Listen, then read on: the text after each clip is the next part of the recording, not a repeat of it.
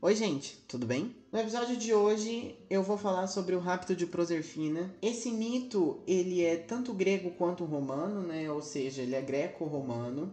E ele possui muitos personagens, mas vamos lá. Então, esse mito ele vai partir do fim da titanomaquia, né? Quando os deuses mataram alguns titãs e aprisionaram outros no Tártaro. Uh, novos inimigos surgiram e declararam inimizade aos deuses, mas os gigantes chamaram mais atenção porque parece que todos os deuses de qualquer mitologia têm medo de gigantes. Os gigantes sempre estão aí entre os inimigos mais declarados assim dos deuses. Isso não é só na mitologia greco-romana. Bem, Tifon, Briareu e Encelado e outros gigantes, eles eram muito poderosos. E alguns desses gigantes tinham 100 braços e outros respiravam fogo. Eu falei um pouco do Briareu no episódio sobre a criação do mundo grego. Se vocês bem se lembram que eu mencionei também que ele aparece em Percy Jackson. Mas enfim, esses gigantes eles estavam ali causando, mas eles foram derrotados em certo momento pelos deuses e eles foram aprisionados no meio do Etna, que é um monte que realmente existe na Itália. Eu dei uma pesquisada e realmente existe esse monte. Eles foram presos lá no meio dele. Só que eles foram queimados vivos e torturados pelos deuses, mas eles não morreram. E quando eles tentavam escapar dali, eles sacudiam toda a ilha e provocavam terremotos. E, de acordo com o mito, a respiração dos gigantes subia pelo cume da montanha e formava o que os homens chamavam de erupção do vulcão. Então, meio que é daí que veio a erupção dos vulcões, né? Da, da respiração desses gigantes é, de fogo. E até aí, ok. Só que os terremotos, eles eram muito fortes e eles sacudiam muito a Terra. De forma que Plutão, que é Hades para os gregos, ficou preocupado em seu reino, que é o submundo, né? Ele ficou preocupado que seu reino fosse exposto à luz do sol e ele decidiu sair de lá para ver os danos, se estava tudo certo. Ele então vai para a superfície com a sua carruagem puxada por cavalos de sombra. Eu falo sobre essa carruagem, gente, porque na mitologia grega todos os deuses têm uma carruagem e todas elas são puxadas por animais específicos que acabam meio que se tornando o significado desse deus, entendeu? Tipo, ah, a pomba significa esse deus, entendeu? Então, no caso, o de Plutão ou Hades eram cavalos de sombra. Então, enquanto ele está ocupado vendo as rachaduras na terra ali, a Vênus, que é a Afrodite para os gregos, está bem plena brincando com o filho dela, Cupido, que é Eros para os gregos, no Monte Eris. Eu pesquisei esse monte aqui e pelo visto ele não existe, tá? Existe somente a deusa Eris, mas essa aí causa uma guerra aí chamada Guerra de Troia, uma hora a gente chega nela. Então ela tá lá brincando com o filho dela e aí ela vê o Plutão ali olhando aquelas rachaduras e ela diz assim para ele, vou parafrasear o livro. Meu filho, apanha as tuas setas com as quais podes vencer a todos, até mesmo o próprio Júpiter, e envia uma delas no peito daquele sombrio monarca que ali vai, o governante do reino do Tártaro. Por que deveria ele ser o único a escapar? Aproveita a oportunidade para ampliar o teu e o meu império. Não vês que até mesmo no céu alguns desprezam o nosso poder? Minerva, a sábia, e Diana, a caçadora, desafiam-nos. E aquela filha de Ceres que ameaça seguir o exemplo delas. Portanto, se tens alguma consideração pelo teu interesse e o meu, une esses dois em um só. Só que assim, gente, de tudo que eu sei, eu não faço ideia de onde a Vênus tirou isso e eu acho que ela simplesmente estava inventando porque ela estava ali com tédio. Os deuses eles têm bastante dessas coisas. Mas ok. Uh, aqui a Vênus ela cita Minerva, que é a deusa da sabedoria, e também Atena para os gregos. Ela também cita Diana, que é a deusa da caça, e Artemis para os gregos. E ela também cita Ceres, deusa da agricultura, que é Deméter para os gregos. A filha dela, a filha da Ceres, que a Vênus se refere aqui, é a Proserfina, que é Perséfone para os gregos. Então o menino, Eros, né, ele ouve a mãe, seleciona uma seta e a atira contra Plutão. Mas é aí que tudo começa a dar ruim, porque no Vale de Etna, nessa ilha, existia um lago no meio de um bosque onde era primavera para sempre, era bem bonito, cheio de flores e, tal, e grama. E nesse lugar, a Proserfina, ela brincava com suas amigas colhendo lírios e violetas, enchendo uma cesta disso. Era tipo uma gincana. Mas aí o Plutão, ele entrou meio que numa frênese depois que ele recebeu a, a flechada. E ele saiu doido pela ilha. E ele deu de cara com quem? Com a Proserfina. E aí, ele não só se apaixonou por ela no mesmo instante, como ele também a raptou. Ela gritou, berrou pedindo ajuda para sua mãe, para suas amigas. E como ela estava com muito medo e assustada, ela deixou cair a cesta que ela estava juntando as flores ali, né? O Plutão começou a levar ela na carruagem e fez os cavalos correr o mais rápido que conseguia, mas ele encontrou um rio chamado Ciano e viu que não ia conseguir escapar. Daí então ele bateu seu garfo no chão e a terra se abriu, surgindo uma passagem para o Tártaro. Eu vou colocar uma foto de uma escultura chamada O Rapto de Proserfina lá nos destaques do Instagram do podcast. O criador dessa escultura, gente, assim, é surreal, porque ela foi feita há muito tempo atrás e ela é muito realista. E ela retrata muito bem o desespero que deve ser você ser raptado no meio do nada por uma pessoa completamente aleatória. Sério, deem uma olhada lá, é muito bonito. Então a deusa Ceres, ela procura sua filha pelo mundo inteirinho, dia e noite, sem parar, e depois de muito tempo, cansada e triste, ela senta sobre uma rocha e fica ali por nove dias e nove noites. Nesse lugar em que ela estava parada, surgiu uma cidade chamada Eleusis. E nela morava um homem chamado Célius.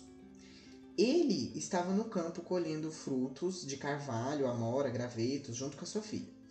E além disso, a menina também conduzia dois bodes que eles encontraram ali, né, no meio dessa caça deles, para casa, que seria usado para refeição.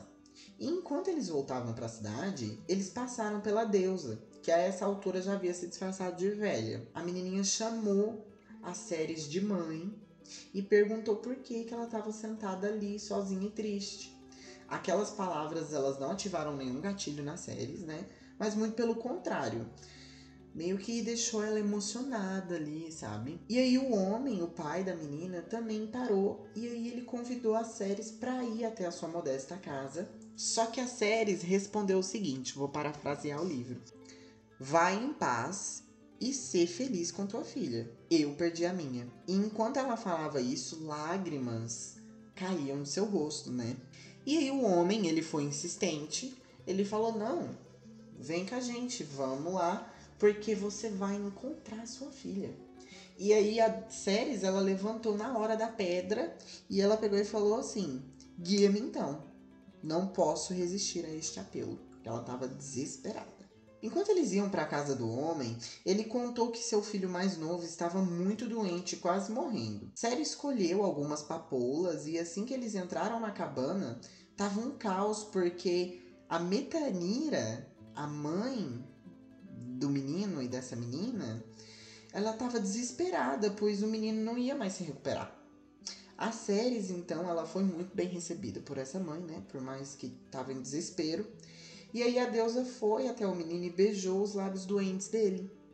No mesmo momento, a doença deixou o corpo do menino e ele readquiriu o vigor saudável, ficou zero bala. A família toda ficou muito agradecida e eles fizeram um banquete para a deusa. E enquanto eles comiam, a deusa misturou o suco de papoula no leite do menino. E depois que todo mundo comeu, o menino dormiu. Aí a noite chegou, a deusa foi até ele novamente, passou a mão em seus lábios e disse um rito solene três vezes e por fim jogou o menino sobre as cinzas quentes da lareira. Aí que tá, gente. Eu acho que leite de papoula, eu devia ter pesquisado antes de falar isso, mas eu acho que leite de papoula é uma coisa que as pessoas antigas tomavam para não sentir dor. E a série pega esse leite de papoula e dá pro menino durante o jantar, porque eu imagino que ela já tava pensando, tipo, eu vou fazer uma coisa que esse menino vai sentir dor, mas eu vou dar o leite para ele para ele não sentir dor.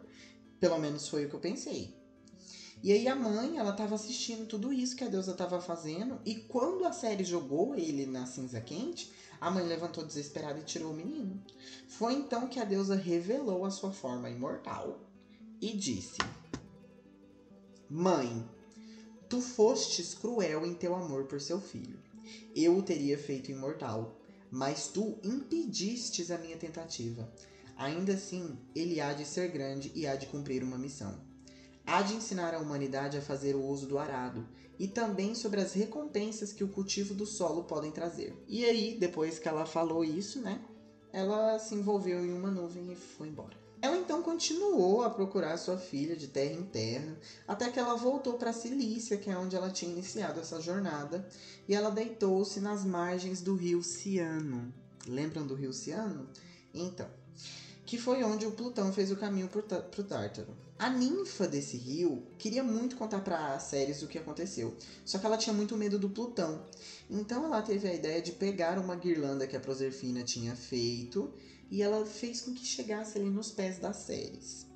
Quando a deusa viu o objeto, ela não teve dúvidas de que ela tinha perdido a sua filha, mas ela ainda não entendia o que tinha acontecido e por isso ela culpou o solo. E aí ela disse: Solo ingrato que dotei de fertilidade e revesti com folhagem e nutri com cereais, não mais receberás os meus favores. E aí o caos começou a acontecer porque todo o solo morreu. Tinha sol demais ou chuva demais, os pássaros roubavam a semente, não crescia nada, gente. Ela é a deusa da agricultura. Ela tirou os efeitos dela do solo. E aí uma fonte de água chamada Aretusa viu tudo isso que estava acontecendo e intercedeu pela terra, dizendo para Deus não culpar a terra, né? Porque ela havia se aberto involuntariamente para que Proserfina passasse. Agora, gente, calma aí, vou explicar. Essa aretusa, ela era uma ninfa de outro bosque, de uma outra região chamada Elis, outro rolê. Só que ela era muito bonita e ela era uma caçadora. Só um adendo, caso vocês não saibam, Ninfa é uma mulher que foi fadada a ser eternamente jovem. Geralmente todas as ninfas eram muito bonitas. Então essa Aretusa ela era uma ninfa, ela era uma caçadora e esse fato dela ser uma caçadora é importante porque significa que ela é uma devota de Diana. E um dia ela, depois de uma caçada, ela ficou muito cansada. Nossa, que trava-língua. Ela ficou muito cansada e ela decidiu relaxar ali num rio, tava ali bem de boa, até que ela ouviu um homem perguntando por que ela estava fugindo. E esse homem era Alfeu, o deus do riacho. Ela tentou fugir dele, mas ele era muito forte e ele pegou ela. Só que no desespero, ela rezou para Diana, que era sua patrona.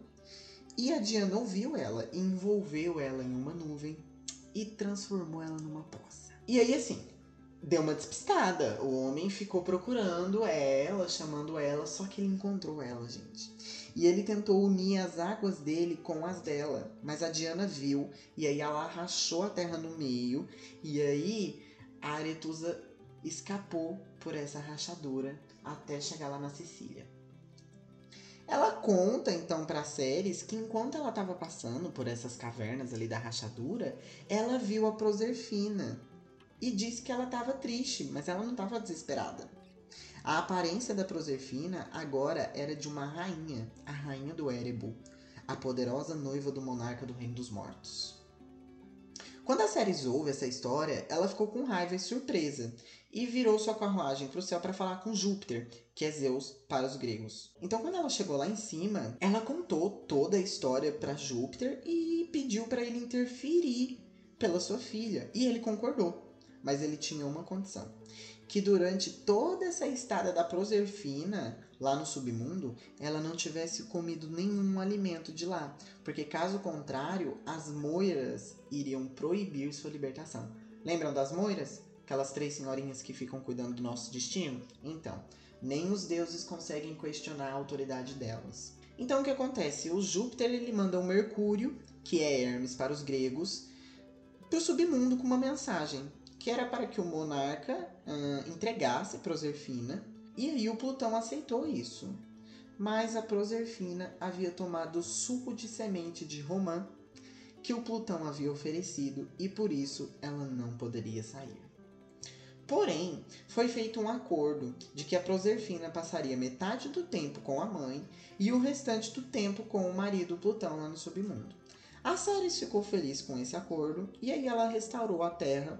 Ela lembrou também do menino que ela tentou fazer imortal e quando ele cresceu, ela o ensinou a usar o arado e como cultivar sementes. E levou ele em uma viagem pelo mundo todo, ensinando ele truques de agricultura. E quando ele voltou, ele ensinou os demais humanos e levantou um templo à deusa na cidade dele. Então é isso sobre o rapto de Proserpina, o rapto de Perséfone. Coitada dela que não teve uma voz nessa história, né? A mãe dela gostou do trato, eu duvido que ela tenha gostado desse trato. Mas é isso por esse mito. Eu gosto muito desse mito, eu acho ele muito bizarro e, e muito legal também. Mas é isso pelo episódio de hoje. Eu espero que vocês tenham gostado. Não esqueçam de seguir o podcast lá no Instagram, tudo de mitologia, tudo junto, tudo minúsculo. Vou estar tá deixando o arroba do Instagram na sinopse desse episódio. E é isso, até a próxima.